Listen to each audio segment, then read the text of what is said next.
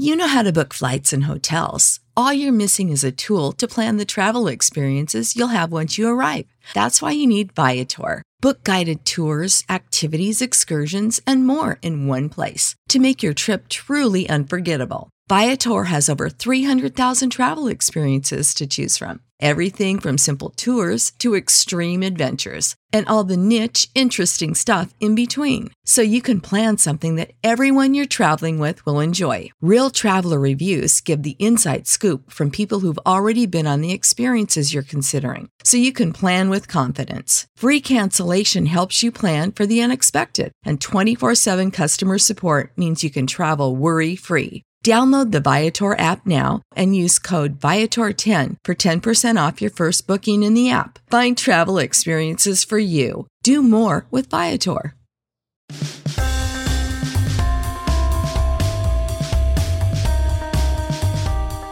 Welcome into another edition of the Five Reasons Podcast. My name is Chris Wittyngham, joined as always by Ethan Skolnick. You can find everything we're doing in the Five Reasons Sports Network, including episodes of this podcast, where you can find it on your preferred podcast provider at fivereasonsports.com. You can find all the other podcasts in our network. Today, though, we are highlighting two podcasts because it is NFL Draft Week. We very much recommend The Fish Tank this week, an incredible episode with Stu Weinstein, the former head of security for the Miami Dolphins, talking about an aspect of the draft I had never considered the aspect of doing background research on all these players. Uh, Stu Weinstein describing how he would uh, do background checks on 600 draft prospects and 300 unrestricted free agents for the Dolphins to have reports and thoughts on all of them. It was great stuff. Check it out. The Fish Tank with Seth Levitt and OJ McDuffie. And of course, Three Yards Per Carry, Simon Clancy, Alfredo Artiaga, and of course, our guest today, Chris Kouffman, who's come to join us to preview the draft. They are as big of draft nerds as anyone that I know. And, uh, uh, that is why we have them on this time of year so we can really dig into what's going on with the Miami Dolphins, who are picking at 13 this year.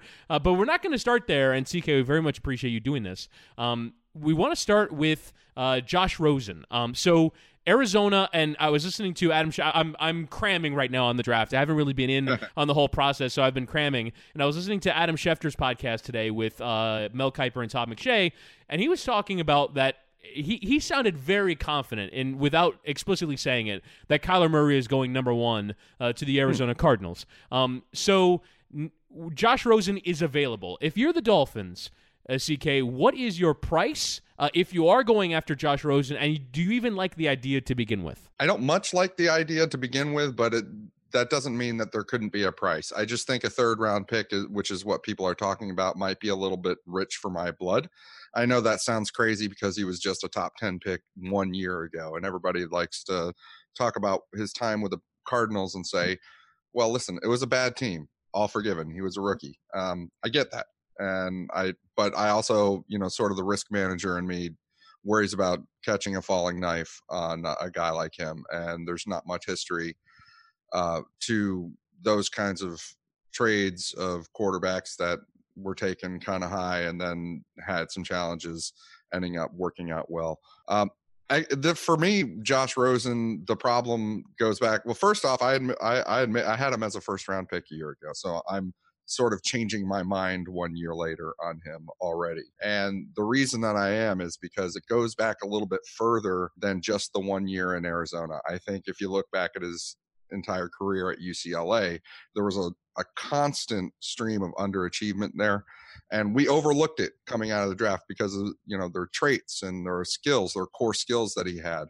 Um, and even hype, and so really, because we, he, he, we settled on you know we focused on all that stuff and said, okay, well, you know maybe things just didn't go so well at UCLA. But then you fast forward another year, and it's another year of underachievement. It's another year of poor play. Um, it's another year of you know him being surrounded by maybe a bad team, but also kind of maybe him making them worse. Um, and, and uh, at, at this point, you're just like, well, maybe I'd like to lay off. But that said, if if we're talking about a conditional future pick and as opposed to I'm staring in the third round and I see some we'll, we'll talk about draft prospects later but let's say I'm staring at somebody like um you know like Chuma Edoga the offensive tackle from USC or uh, Jahlani Tavai the uh, the linebacker from Hawaii or Christian Miller from Alabama who's a really great pass rusher. I'm staring somebody in the face right there and I'm going to say nah, I'm not going to take one of those guys. I'm going to go ahead and give it up for Josh Rosen. Um, when the upside just seems really limited to me, uh, then I, I don't think I'd do that. I think, you know, maybe future conditional pick, something along those lines. See, here's where I come down on this, and I don't typically disagree with CK on very much, uh, particularly from a Dolphins perspective. But when we talk about the value of a pick, uh, I have to put this in the context of what the Dolphins have done with previous third round picks. And, and I know that I shouldn't do that because I know that third round picks are currency, whether or not you use them or you trade them. But the lack of success that they've had over the years, and look, Chris Grier is still there. Um, you know, I'm not blaming him for everything that's happened before, but he's still part of this process. And my big issue, and Chris Wittyngham knows this because I beat on this on every single Dolphins podcast we ever do, is that they have not set aside enough resources for the quarterback position over the past 20 years. Uh, actually, going back mm-hmm. further, because they didn't even prepare for Marino. I mean, and I, when I say they, I mean, we're talking about like 12 different regimes, but it's just been a consistent pattern when you're talking about, you know, they've only drafted two quarterbacks in the first round since, you know, Marino 1984, right? I mean, mm-hmm. that's it. And so, you know, my my thing on this is that you keep taking quarterbacks until you find the right one. And I know that there's a counter, you know, prevailing theory here that you don't want to get too good. So there's a concern. Okay, what if Josh Rosen turns out to be too good? I know you tweeted that at me today, and then you win five or six or seven games, and you take yourself out of the running for Tua, and then you know you, you don't set yourself maybe the next year for Lawrence or whatever is going to happen there. But I, just don't think you can operate like that. Like that's been my issue with this whole mm. tanking premise the whole offseason is like, yeah, I know what they're trying to do. But like, I don't even know if they're going to be successful at that. They've never been successful at anything. So how, how are they going to be successful at that? And, and, it's like I wrote an article to that effect, by the way. you, you, you did, and I just don't write. I just don't. Yeah, on five fivereasonsports.com, and I just don't know if if you can do everything scared. And I feel like not bringing in a guy because he might turn out to be decent and he might win you too many games. I mean, that was the same premise with Fitzpatrick. And I, I just, you have to field like a team that like a few people are going to go out to see, right? And so what's, to me, what's the worst case? Like, okay, so you give up a third round pick for Josh Rosen. So that's currency that you've given up. Okay, maybe you would have done something good with it. Maybe you would have packaged it for something else. Maybe you wouldn't have done something good with it. But let's say Josh Rosen comes here and he's bad. Okay, he's terrible. Well, then you move further up in the draft next year. That's fine. Mm-hmm. Let's say he's pretty good. What's the worst case scenario from having a guy who maybe not may not be the guy but maybe a guy before you get the guy. And that way, if you don't get Tua the next year, maybe you don't have to reach on another quarterback. I mean, Herbert, who, let's say who it is. And maybe you say, okay, we can wait for Lawrence mm. next year. And what if no, Rosen is just good enough to be a high level backup. Like Philadelphia did pretty good with a high level backup. They won a Super Bowl with a high level backup. The Giants, going way back to Parcells' years, won a Super Bowl with a high level backup. I, I just think, uh, you know, the 49ers had a pretty damn high level backup when Montana was there. I, I just, I don't think, uh, to me, you can never sort of put aside enough resources for the quarterback position. Now, if we want to have a discussion about Rosen as a player, I know you've cooled on him a little bit. That's to me a different conversation. But as far as giving up a third rounder for a quarterback who was a first round pick last year, who didn't have an awful season, he wasn't good, but they were terrible mm, too. I would disagree with that. It was well, a pretty that, awful season. Okay, well, I, I think that's a debate we should have. Absolutely. Yeah. But but I but I but I just think in general the quarterback position to me is too important to worry about. I mean, if they're going to end up taking a guard in the third round, like okay, I mean maybe they get a free agent guard a year or later. I mean, I, I just to me, the position is too important to keep putting it off. And I feel like the Dolphins have done that for 20 years. They found excuses not to take guys. And that's where they are. That's why they are where they are now. So I I, I, I want to tackle this from, from one perspective, CK, and that is uh, to me the the key word that you said is upside. That Josh Rosen doesn't really have enough upside to justify this investment. That if the idea is finding your franchise quarterback, that you want to have a quarterback that obviously has that upside to be at the very highest level, are, are you ruling out after year one that he could be that quarterback at the highest level? And as a follow up, do you think that if they decided to maybe use that third round pick on a quarterback that is available in this draft, that there could be someone that they could take as a rookie rather than as a second year player with that third round pick or even a second round pick that you think that could potentially have that level of ceiling that is above what Josh Rosen is right now. In this draft, I, I, I really only have probably one guy that you could take around that area that I that I feel like could have that sort of up upside. But what I would say about it, first off, on a general level with this sort of trade, the problem with it is one of two things: commitment and signaling. Uh, when you have when you get a player, okay, these players, it's not like asking a dealer for new cards to where you flip them over and now you know know what you have magically. Okay, the the player has to signal to you what he is. I mean, offensive line guru Tony Sparano in 2008 had Evan Mathis signed for a penny contract, and he was there for a few months, and they waived him. They cut him. They didn't think he was worth anything. He didn't signal to them that he was worth anything. He went on to be a multiple All Pro and probably the best guard in football for six, seven years running with Cincinnati and Philadelphia. So it's about signaling. You're not giving Josh Rosen a commitment when you flip a third round pick for him and say, yeah, okay, I'm maybe, you know, you can play this year or something like that. The question is, how good does he have to be this year in 2019 in order for you to say, you know what? I think we might have a franchise guy here. I'm going to beg off on this 2020 class and I'm not going to go and replace him. I'm going this you know, we did it. We hit the lotto. We hit the Josh Rosen lotto. Like, how good, where is that standard? How high, how bright does he need to shine in order to do it? Now you have to take a look. Okay, now how likely is he, is he to actually do that? Because he was already on a bad team, right? He was already on a bad team in Arizona and he failed with them. He failed badly with them. He had the lowest QBR since anybody's had since uh, Blake Bortles was a rookie.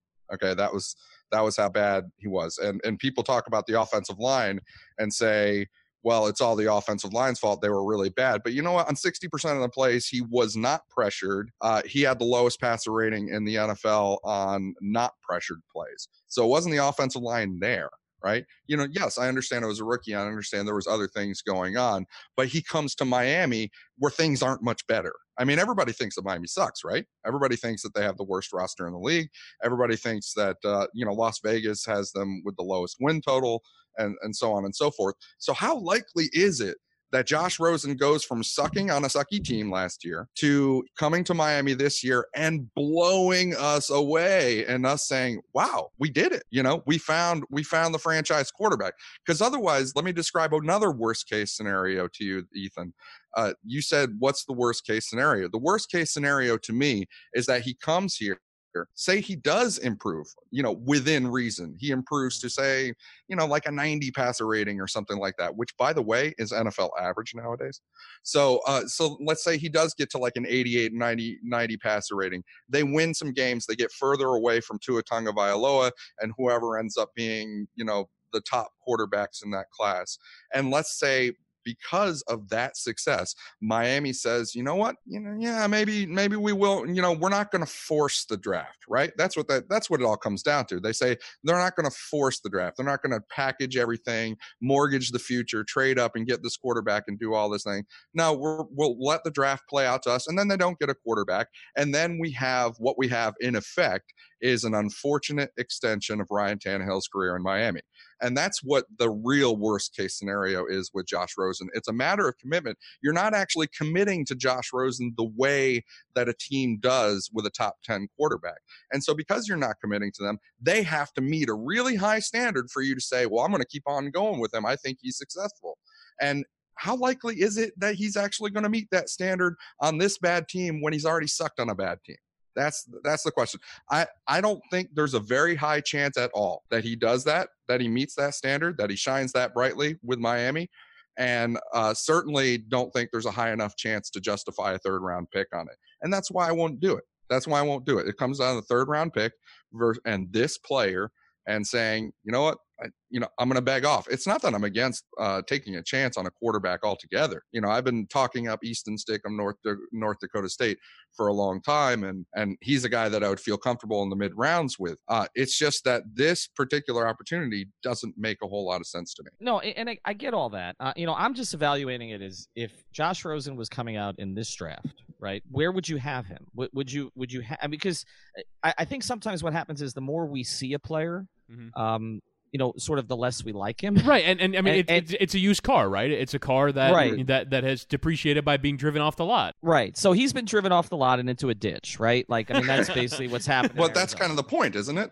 Well, it, it is, but I guess So I, I, guess what we're saying is that the to you and, and look, I understand where you're coming from on it, but to you the unknown, oh, and it's not totally unknown because you've done the tape research on this, but like the unknown of what a, another guy is going to do in the pros is better mm-hmm. to you than the known of what we saw Josh Rosen do. And I guess my question is if Josh Rosen was coming out right now, right now, mm-hmm. not knowing what he did in Arizona last year in this class, mm-hmm. where would where do you think he would get drafted? If he was coming off his his what was he, he played four seasons at UCLA, right? So if he was coming off his senior season at UCLA, mm-hmm. where would he get drafted? He would be behind. I'm assuming he'd be behind Murray. He'd be behind Haskins, probably right. Would he be behind Lock? Would he be behind Jones? Would he be behind? Where would he be ahead of stick right? Like where would he fit? Would he be higher than third round do you think? The problem here is i i, I disagree with the very premise like you have to ignore what what just happened this year. You can't. The on the evaluation is ongoing. The evaluation never stops with these players okay? It, it doesn't it's not as if you evaluate a player you cut it it's done and now he is what he is at the moment of that evaluation and and and now he has to disprove it the evaluation is always ongoing. So you can't just take things that happen and pretend that they didn't happen. You have to keep evaluating. I think within the within that context of the fact that he went and threw more passes, went and disappointed again, you know, which he already had done several times, several years in UCLA. I think within that context, if you know all of that, well, hell, the NFL are the NFL are supposedly only valuing him as a third round pick right now. So that's sort of your answer. You know, what where would he rate in this class? Well, the NFL aren't willing to trade more than a third round pick for him, apparently, and that might not even be true because all of this might be sort of being put out there by the Arizona Cardinals, who want to drum up some trade interest. You, you never know until it happens. So I, I think that you know the NFL are sort of answering that for you where he would where he would rate in this draft because you can't put the genie back in the bottle. You can't pretend that last year didn't happen. You know, you can't pretend that he didn't show you more and give you more information what you had i mean this is part of, we call it in, in finance economics we call it bayesian updating you can't you can't stop doing wait wait wait wait wait wait do that again? What was that?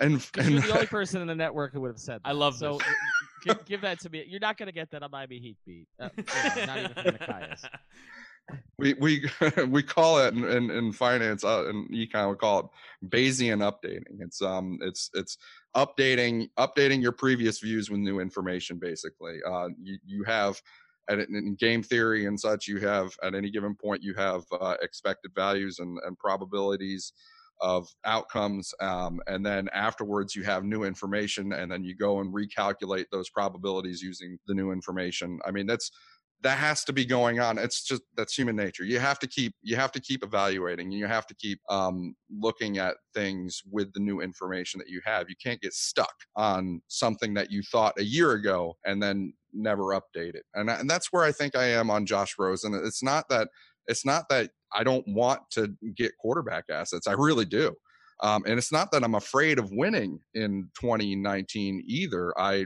you know, all things being equal, I, I kind of like winning, you know. Um, I, I don't think it I don't think it's uh, it's such a sin. Uh, I think they've clearly given up on 2019, and I think that there are advantages uh, if you've given up on a year like that. There are, which we can talk about later, um, with respect to the 13th overall pick. But um, but yeah, I think uh, this particular player, I yeah, I was high on him a year and a, a year ago, or at least high enough to say, yeah, I'd take a flyer on him in the first round. Um, I tend to be easy to give up a you know because i i'm like you ethan i think i think you need to you need to be trying or else what are you doing right um right. at that position. And and i i get that. So i've given first round or i've said i'll i'll, I'll toss a first round pick on guys before that end up being horrible yeah. right? Mine, because, mine, mine was ryan mallett. I was oh, i was yeah, i was willing yeah, to throw that pick away for right ryan mallett. i was driving that train man. Um so i you know i and i think that over time there have been a lot of you know QB ones that I've had that I would say that I'd say you know that's that's not just somebody I take a flyer on. That's somebody I take with a number one overall pick. That's like a really, you know, really special quarterback. And and I have a good list of those. Not all of them were great. Josh Rosen was certainly not there. You know, he was uh, uh, that was reserved for Baker Mayfield for me. But um, but I would have taken a flyer on him in the first round. And now I'm saying like a year later, I'm like, you know what? Because here's here's the bottom. If you look over NFL, and this is the last point that I'll that I'll make because we need to get move on. I'm sure.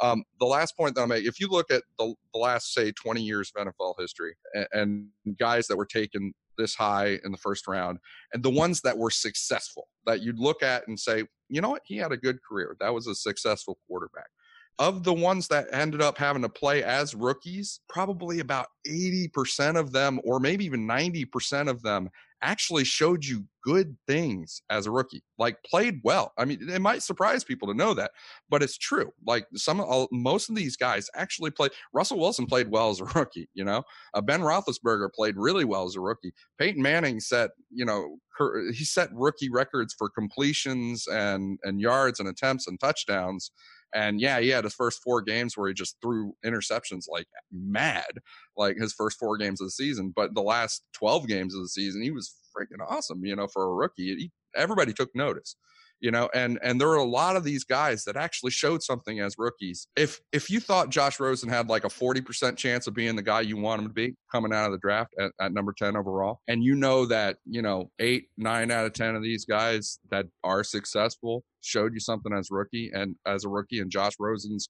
not one of those now what do you think his percentage is? That's what i mean about you know updating and and that's that's kind of what you know his percentage now is consistent with about a third fourth round pick and that's why he's being valued there by the NFL I think. Uh, I'm just saying that I personally you know would beg off We'll get back to today's episode in a second, but first, I want to tell you about one of our new sponsors here in the Five Reasons Sports Network, and that is the attorneys at Seltzer Mayberg. Find them at onecalllegal.com. That's O N E calllegal.com, or actually call 855 5000 Law LAW. They handle cases including but not limited to car accidents, slip and falls, and any personal injury matters. Additionally, if you mention five reasons, they will handle your traffic ticket for $44.99 with a new 15,000 square foot office opening on I 95 in North Miami. They will handle cases all over South Florida. Call now with 24 7 service for a free consultation. One OneCallLegal.com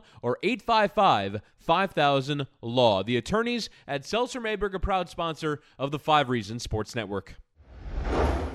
Now, and and and my sort of viewpoint on this is, I mean, I, I, I liked Josh Rosen in college, but again, I think it was for the hype and the trait reasons than than it is for anything that he actually did in college. Um, and mm. then the other thing too that I wanted to have a counterfactual for, but really the, the only one I can come up with is Drew Brees. Is there just aren't a lot of examples of a quarterback that just needed a situation change. I think we see this in basketball a lot, where sometimes all a guy needs is a situation change to to to turn around his career. Victor Oladipo needed two, and he's become a star for the Indiana Pacers. Um, but that that is more common in basketball than it is in the NFL, where good quarterbacks are good quarterbacks from the team that they are drafted into, and very rarely do you see a quarterback change teams, and you see oh clearly it just needed that scenery change for it to totally turn around his career. So I, I think that th- those lack of examples kind of get me off of this, and it, I think in the end, what's going to happen here is Washington's going to be one that's going to do this trade because I think they're more desperate to have a quarterback for this year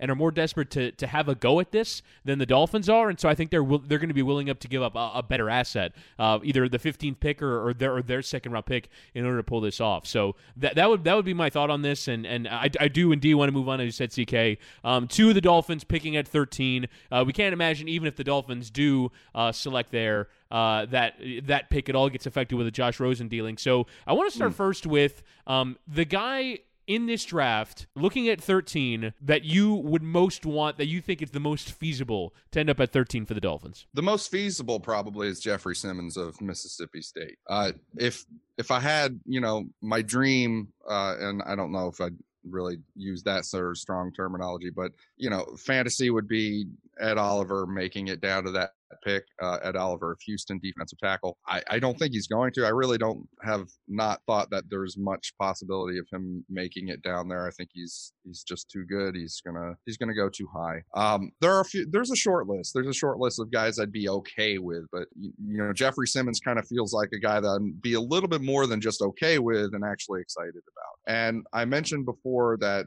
there's a there's a reason that you decide as a team that you're not going to care about winning in a particular year. And it's I don't I don't necessarily think it's to try and tank and and get the number 1 overall pick.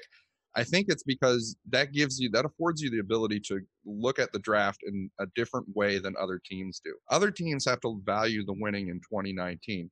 So when they're looking at a guy like Jeffrey Simmons who can't play in 2019, then even though they know that from 2020 to 2021, 2022, he's going to be better than all but maybe four or five other players in the draft. It doesn't matter because he's not going to give them anything in 2019 and they have to value that. But the Miami Dolphins have decided, you know what? We're not going to win in 2019 anyway. So we're going to set that to zero. We don't value it. We don't value 2019 we actually are looking at all these guys as if they're they're going to be on three year contracts. And so, if that's the case, they get to value a guy like Jeffrey Simmons a little bit more than the rest of the league does. Can, can, can that, you explain for the audience what Jeffrey Simmons is as a prospect and, and why that would be the case? Sure, sure. Jeffrey Simmons is a defensive tackle from Mississippi State.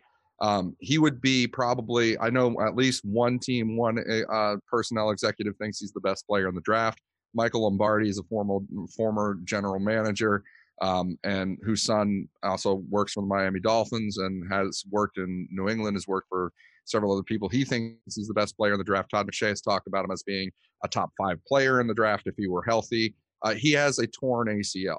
And he also has some history back in high school that um, you know I won't sugarcoat. It's it's bad, um, but there are a specific incident I, I would say. Just to explain, um, there's video of him uh, punching a woman in defense of his mother. That's that, that, that, that's the incident in a sentence. There's obviously more. There's obviously more context, but that is the incident in a sentence. Right, and it's from 2016. He was a high school recruit at the time. He ended up being charged with um, a crime, and he ended up uh, settling with uh, the woman, and you know, moving on every every indication we have and simon has done a, a, whole lot of research on jeffrey simmons is he's been an absolute model citizen. You know, I forget what his GPA is at Mississippi State, but it's you know really high. Um, he's been a model player and citizen. But there's that video. It's ugly, and I don't want to sugarcoat it. I'm not going to excuse it. Um, it is what it is. Everybody's going to have to decide whether they're comfortable with it. But the ACL is a totally separate issue, right? He tore his ACL, I believe, in February uh, of this year, training for the for the draft. So he's not going to be able to play in 2019 and that's what that's what I'm getting at with this uh, this 2019 value thing. Uh, he's a defensive tackle. He's super strong, explosive, very very heavy handed. He plays a lot like I think he plays a lot like Lawrence Guy of New England, uh, and so there's a natural analog for how he would fit in this defense. I also think when I watch him play, I'm like he's got he's got things going that I haven't felt like I've seen probably since Ndamukong Suh uh, in in exactly that way when he was at Nebraska. Um, Aaron Donald was a total, you know, he was a dominant force. I loved him. I thought he was one of the best players in that draft, but he was a different kind of player um, than than Ndamukong Suh. I think Jeffrey Simmons is a little bit more like that, like that Ndamukong Suh. Very heavy-handed for a defense and a, a bunch of coaching uh, coaches on the staff that say they're looking for heavy-handed players now. That's their change. Um, that's the kind. That's their you know their preference.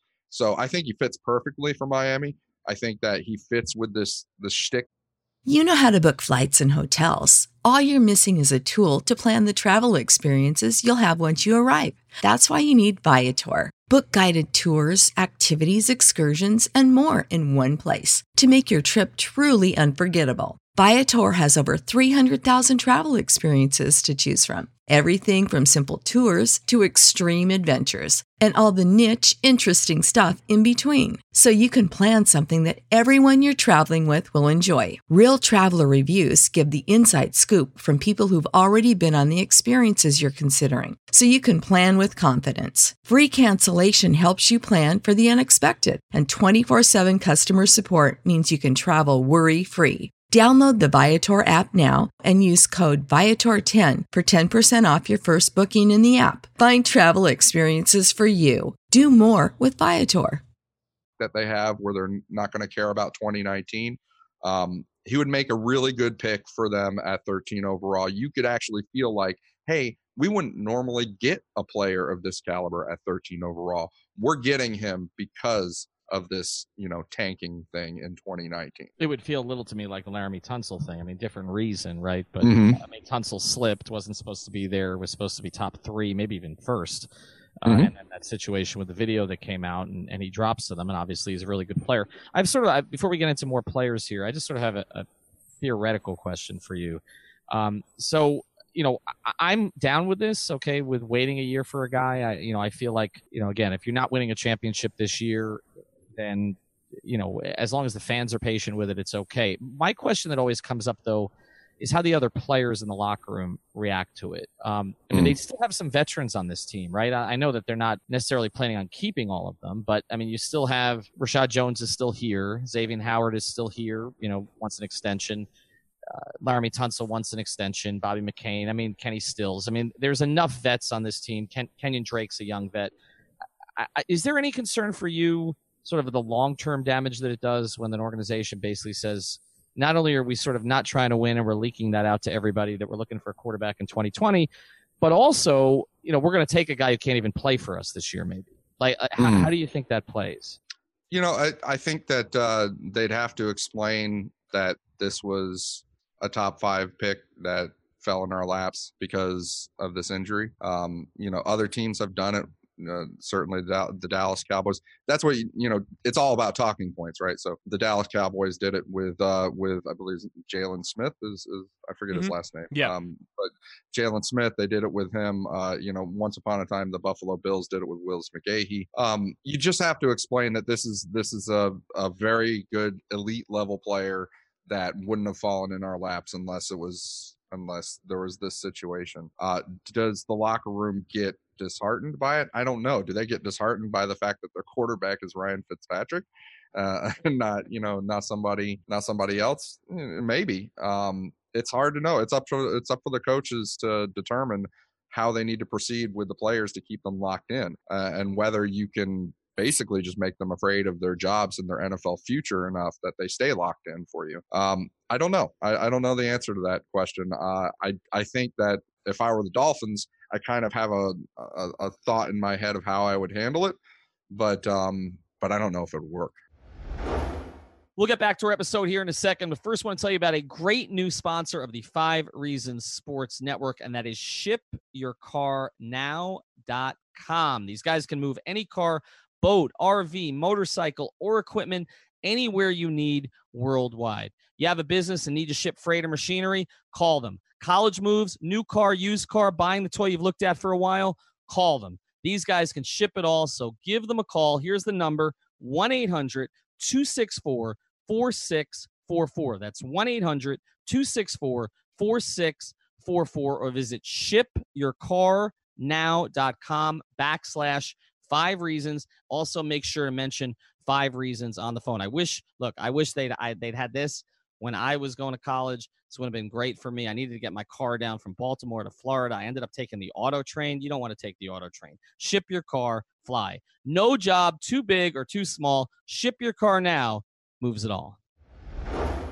The Dolphins in, in the last few years, I feel like have kind of had their selection made for them by the way that the draft kind of played out. Last year was Minkah Fitzpatrick falling to them, and it just seemed like the most obvious thing to do. You thought he was a top 10 player. He ends up at, at, at 13, and, and you end up selecting him. Uh, even DeVante Parker felt like that's, wait, hold on. We, we're getting DeVante Parker in the mid teens? It doesn't feel like that should happen. Laremy Tunsil, the same thing. So I feel like, other than the Charles Harris pick, which is obviously later on in the first round, these picks have kind of been made for the Dolphins. So would you anticipate CK a, a, a scenario like that happening? Whether it is, you mentioned Ed Oliver, um, I'm seeing him in mock drafts going as high as four. Um, is there uh, is there a player that you think um, that could be considered elite by others, but maybe because there's a run on quarterbacks, maybe uh, you know Denver takes Drew Lock, maybe the Giants take Dwayne Haskins, maybe you know there's three quarterbacks in the top 12, and so wh- whoever maybe the 10th best player in the draft is that shouldn't be there at 13 is going to be there by virtue of there being a run on quarterbacks. Don't see it in this one, but you know, hey, who saw Laremy Tunsil? I mean, Yeah. nobody nobody was gonna. I did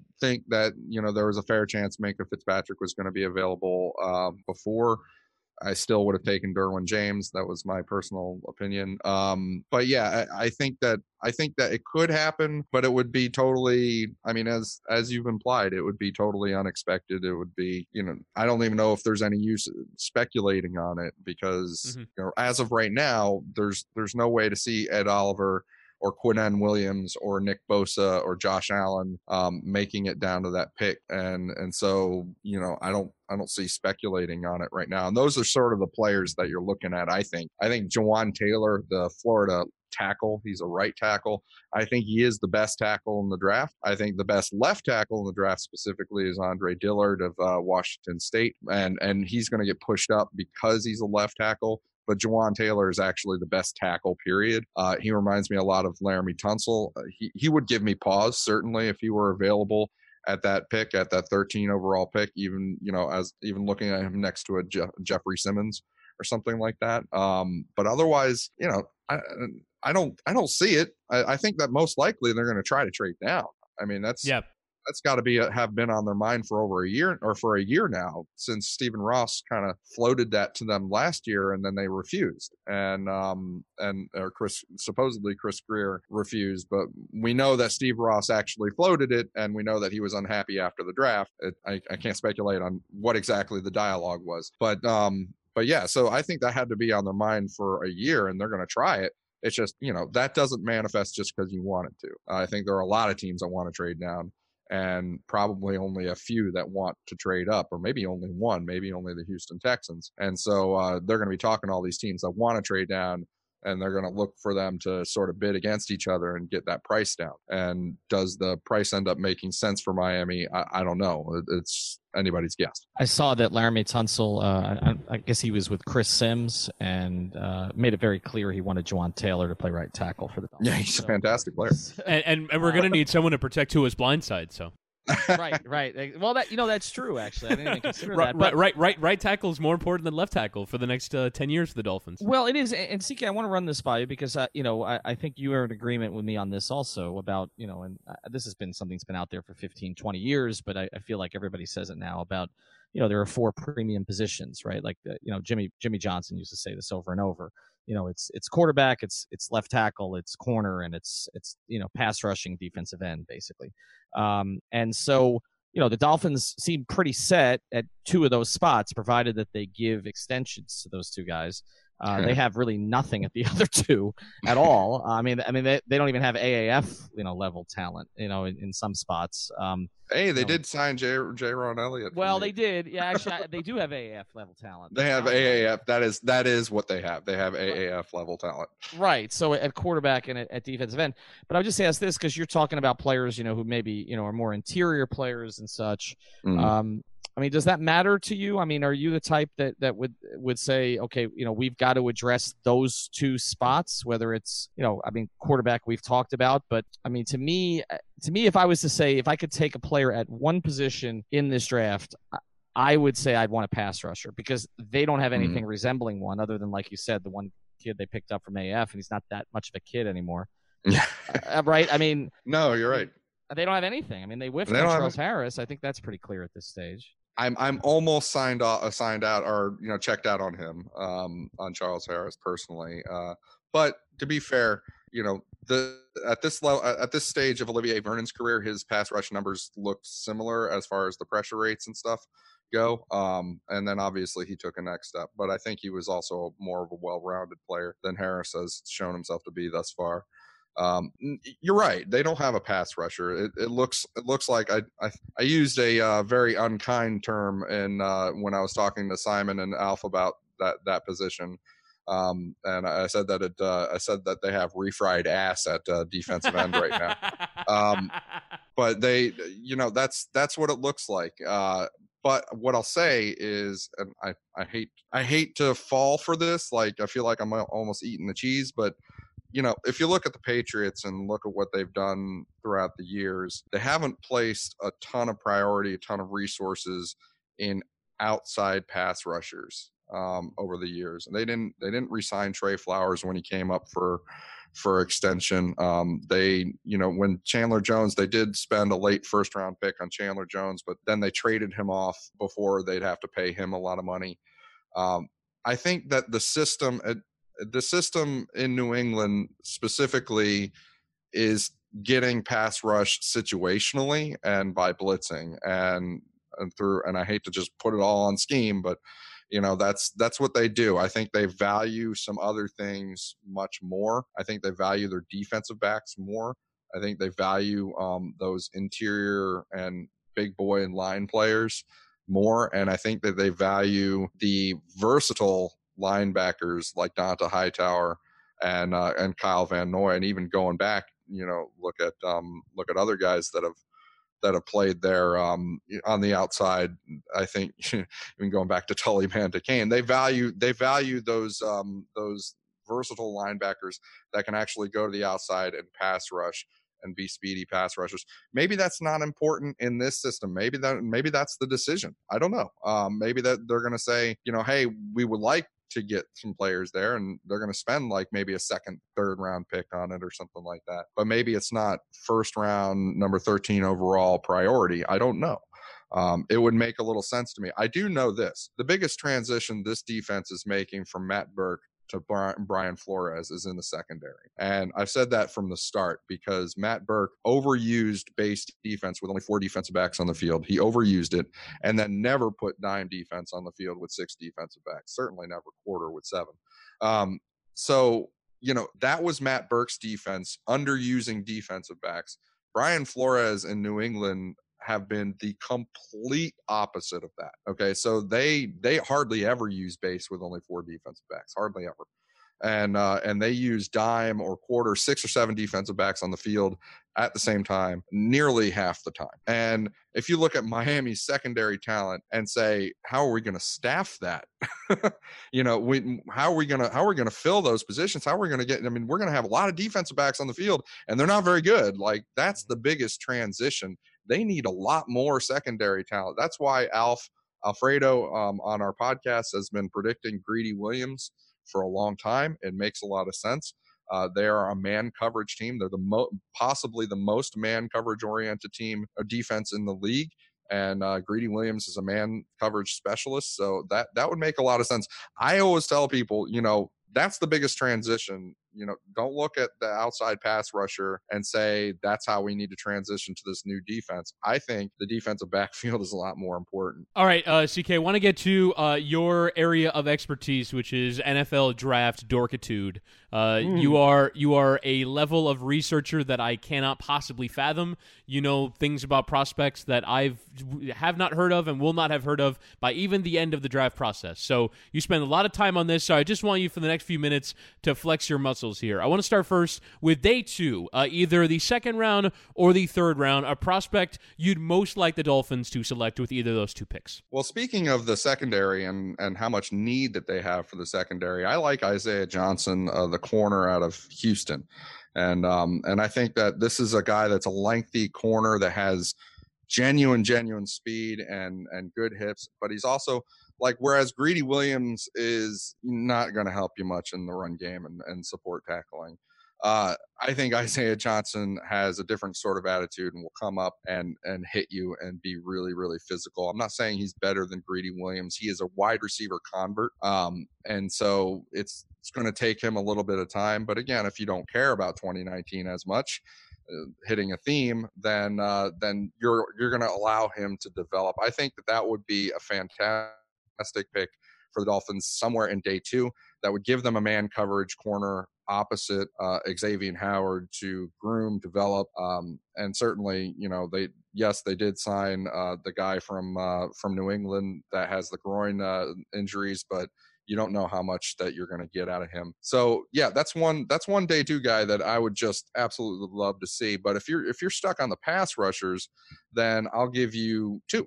Uh, one of them, LJ Collier of TCU, is a Trey Flowers clone. This is a guy that, um, if you watch him on on tape and watch him play against offensive tackles, I counted. I think I watched a couple of games of his, and I count. I was noticing something strange, so I went ahead and tallied it up. It was like six times that he actually just straight up punched an offensive tackle to the ground. It wasn't that the tackle like tripped on somebody or you know got in some awkward position. He just knocked his ass out, and um and that's that's what LJ Collier gives you. He's got those heavy hands. Uh, he's a very powerful pass rusher. He's got different pass rush moves. He can pass rush inside, outside. Really productive guy at TCU. He went to the Senior Bowl, and Pro Football Focus had him with the highest pass rush win rate of anybody at the Senior Bowl. And during the game itself, you know, he forced a fumble out of Jarrett Stidham, which uh, admittedly isn't that hard to do because he's terrible under pressure. Um, but yeah, he he did well in the practices and the game. The only time I've even seen him kind of look, you know, meh or average was when he faced West Virginia offensive tackle Yodny Cajuste. And that's another guy that Miami ought to think about, and one that Miami has thought about and has brought in, I believe, for one of their 30 visits. Yodny Cajuste is a very talented left tackle. Uh, from West Virginia. Again, the only guy that I saw, you know, go toe to toe with LJ Collier and somebody that you could certainly look at um, as as being helpful to you staffing that offensive line. I've mentioned before Chuma Edoga of USC uh, might be one of the most effective tackles that I've seen, period, of anybody. The way the guy moves and the way the guy play is unfair, I think, for a mid round pick, for a day two pick. Uh, the only reason he's there is because he's got a poor attitude. He's a very smart player. Scored a very high Wonderlic, um, but you know, evidently he's had a poor attitude at times, and I, I'm. You, you could question whether Miami's going to touch something like that in in the stage that they're in, but he's still really fantastic. Um, so you know, I'd be tempted anyway. Uh, th- those are some of the guys that I would think about. Another one, I'll just finish one last one. If you want the big boys on the interior of the defensive line, I like Khalen Saunders of Western Illinois. He is a big, you know, 320 pound type guy. Uh, he came to the Senior Bowl, really wowed everybody, beat a lot of people. Um, he has that unusual athletic ability. You know, he can do backflips and stuff like that. Uh, also, super high Wonderlic score, like in the 30s. Uh, he's a very smart player, uh, a very good character, high character guy. And when watch him up, I mentioned Easton Stick, the quarterback in North Dakota State, as as one of the guys I like. Watch his game Khalen Saunders' game against Easton Stick. North Dakota State, what you know, for all that I like Easton Stick, his team was built to absolutely dominate the FCS. They won they win championships every year. It's like it's like the Patriots of the FCS basically. And it starts with that offensive line in, in North Dakota State in the running game. And uh, Khalen Saunders absolutely abused that offensive line uh, the way that, and he did it. He did it sometimes from like outside linebacker. He's like a 330 pound guy, and they were using him as an outside linebacker pass rusher in the game. And he was he was putting moves on guys and just like dusting them like he's Brian Burns.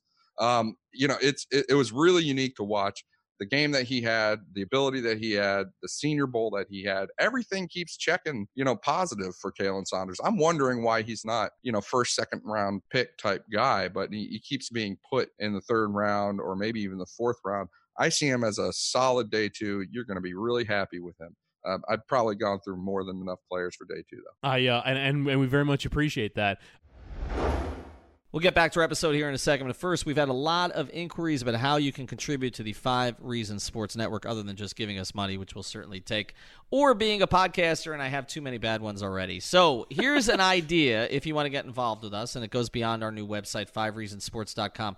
We are looking for sales representatives. Why? Because we have a lot to sell. We sell ads on our podcast, we sell ads on social media, we also are selling sponsorships and banner ads on our website. So we got a ton of inventory to sell. We are credentialed with all five teams down here. We're fully established and we just want somebody who can go out into the community and sell that product, sell Miami sports by Miami for Miami to the South Florida community. So if you want to get involved, here's two ways that you can contact us. One is by going to Skolnick at fivereasonsports.com, and the other way is going to Jorge, J O R G E, at fivereasonsports.com. Reach out one of those two ways, and we will get back in touch with you and tell you how you can help and how you can make money. Uh, I actually want to close with something different. I wanted to ask about a day three pick, and maybe we can get one uh, before we go. But I wanted to ask about this idea that you've mentioned uh, a few times. That's kind of the opportunity cost that maybe not going for wins in 2019 uh, presents mm. itself. So if you were eh, sort of advising the Dolphins on what they could do with this opportunity, if they are indeed, and I think this is coming from ownership level, so I think uh, the owner Stephen Ross has sold on Tua as a quarterback that can legitimately change his franchise, and and frankly, I think that's a really good idea, but uh, it's going to take a lot in order to achieve that. So do you think that the opportunity for the Dolphins of not carrying a 2019 is like you said with the first round uh, idea of uh, of uh, Jeffrey? For, forgive me, I, I forget his name at the top of my Jeffrey head. Jeffrey Simmons. Jeffrey Simmons. Yeah. So uh, taking a player who is not going to play in 2019 and has maybe top five pick potential. Um, what kind of things would you then be targeting after that? If it's is it more about maybe having a player that's excellent at one thing, but scouts have picked him apart because he's really deficient in another area, and your goal is to over the course of that first year build him up. What what kind of opportunities do you think could present themselves by virtue of this strategy that they may or may not be pursuing? Well, I'll give you a couple of examples, and we'll we'll we'll go with linebackers. Um, we'll move to linebacker. I think that Miami's looking for sort of two-way linebackers, and their version of two-way is not necessarily run stop and pass coverage. Their version of two-way for a linebacker is pass rush and run stop. So if you're looking at a guy like uh, Emeke Egbule, uh, of uh, Houston, uh, is a player that's been moved around in that Houston defense, and he's played overhang positions where honestly I hate that position. Um, they they put them so far out wide defending wide receiver screens and such that um, they don't get a chance to really shine and, and do very well as players. Uh, and and what you look at for him is yeah okay because of that because he's been used in these different positions he hasn't been given the opportunity to shine the way that he could uh, and he's also kind of raw and he's also uh, you know you're to have to polish him up uh, another guy that's like that is uh, is Kaden Elliss. Uh, he's a guy that Miami's paying very close attention to. Um, he actually is Luther Elliss's son. I don't know if you remember Luther Elliss. He's a Pro Bowl defensive tackle for the Detroit Lions. Uh, I don't think even even Luther Elliss knew how talented Kaden Elliss is, but in his defense, I think he had something like 12 kids. So um, Kaden Elliss is uh, has been a linebacker for that uh, that defense of theirs, um, and and I think that he's been used the wrong way. He's been used more as like a classic. He's six foot three, 240, 245 pounds, something along those lines. He's been used as sort of more of a classic linebacker. Um, sometimes an overhang defender playing playing a little bit too far out wide, uh, like a Sam linebacker, or something like that. Uh, you put his hand down and get him in pass rush. He has great Agil- his agility drills are probably the best I've ever seen at that size.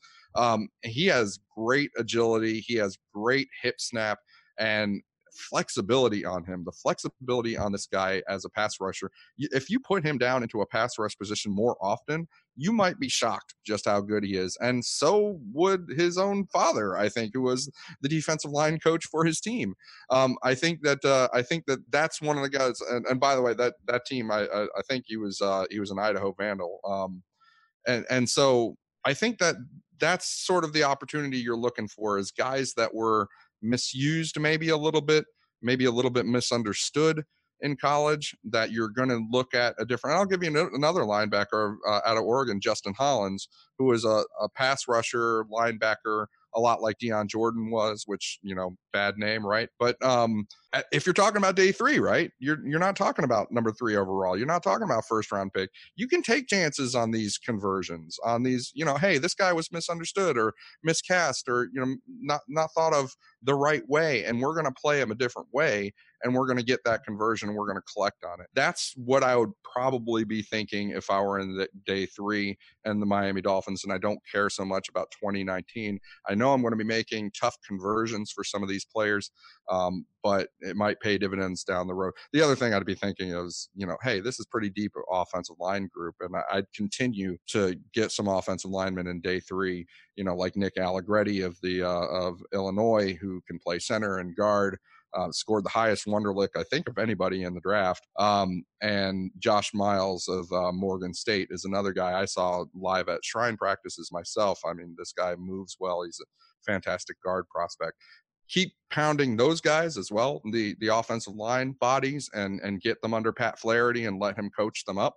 Um, but you know, go for some of those conversions. Really take some gambles. All right. So I've got two questions. Try to answer these in 30 seconds or less. All right. We're going to put you to the test here. No big words. Uh, all syllables must be two or fewer. Okay. To be honest with you, I'm, I'm I'm still glowing off of fantastic guard prospect. I mean that that's that's why CK's here. That's why CK previews the draft for us because he has thoughts on fantastic guard prospects. Carry on. Right, but uh, but I'm gonna I'm gonna let him boast a little bit here on, on a couple of things. All right, but 30 seconds or less. Why did you like Pat Mahomes so much in college, and did you think he'd be this good? Yeah, I had him. I had him as a number one pick for about two years before he was drafted. Um, he was yes, he he had the ability to be this good because he can throw the football anyway, any way he wants, anywhere he wants, and he makes. The, I look for guys that make the game look easy. I, I, I don't want to make it more complicated than that, but he makes the game look easy. In his last year there, I think his third down conversions when when he was throwing the ball or running the ball was something like insane, like over sixty percent. Um, it which is you know you just don't see that uh, yeah, he's he's a guy that can throw it anywhere from anywhere, any way you want it, and be really, really accurate. And that kind of throwing talent, that kind of throwing ability, and the way that he thinks, especially since he was he's he had that athletic performance to him, you know, that sort of point guardish, um, you know, feel to him, uh, where the game where where he's quicker than the game, and that's what I saw in him. That's what I loved about him. Yeah, I had him as a number one overall pick. I'd been boasting about him for well over two years before he was drafted. Um, yeah, there's a special place in my heart for him. All right, that's more than thirty seconds. And and, and, I uh, I, I can't I can't even imagine how satisfying it must be watching him be the best quarterback in the league for a year when like you're on Pat Mahomes' corner to that degree. Like I mean yeah. that that just has to be you know as good as it gets as a football analyst. Well, that and the fact that he's not on the Dolphins though. Well, I mean, when that. is it going to be their turn?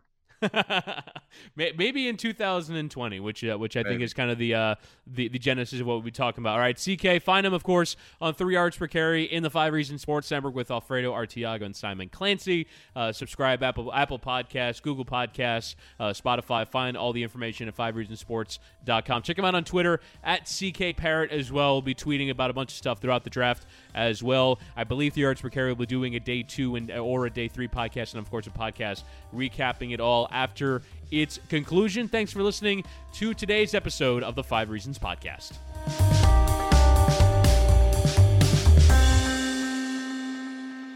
Thank you for listening to the Five Reasons Podcast. Thank you so much. Ohio, ready for some quick mental health facts? Let's go. Nearly 2 million Ohioans live with a mental health condition. In the U.S., more than 50% of people will be diagnosed with a mental illness in their lifetime depression is a leading cause of disability worldwide. So, why are some of us still stigmatizing people living with a mental health condition when we know all of this? Let's listen to the facts and beat the stigma. Ohio, challenge what you know about mental health at beatthestigma.org.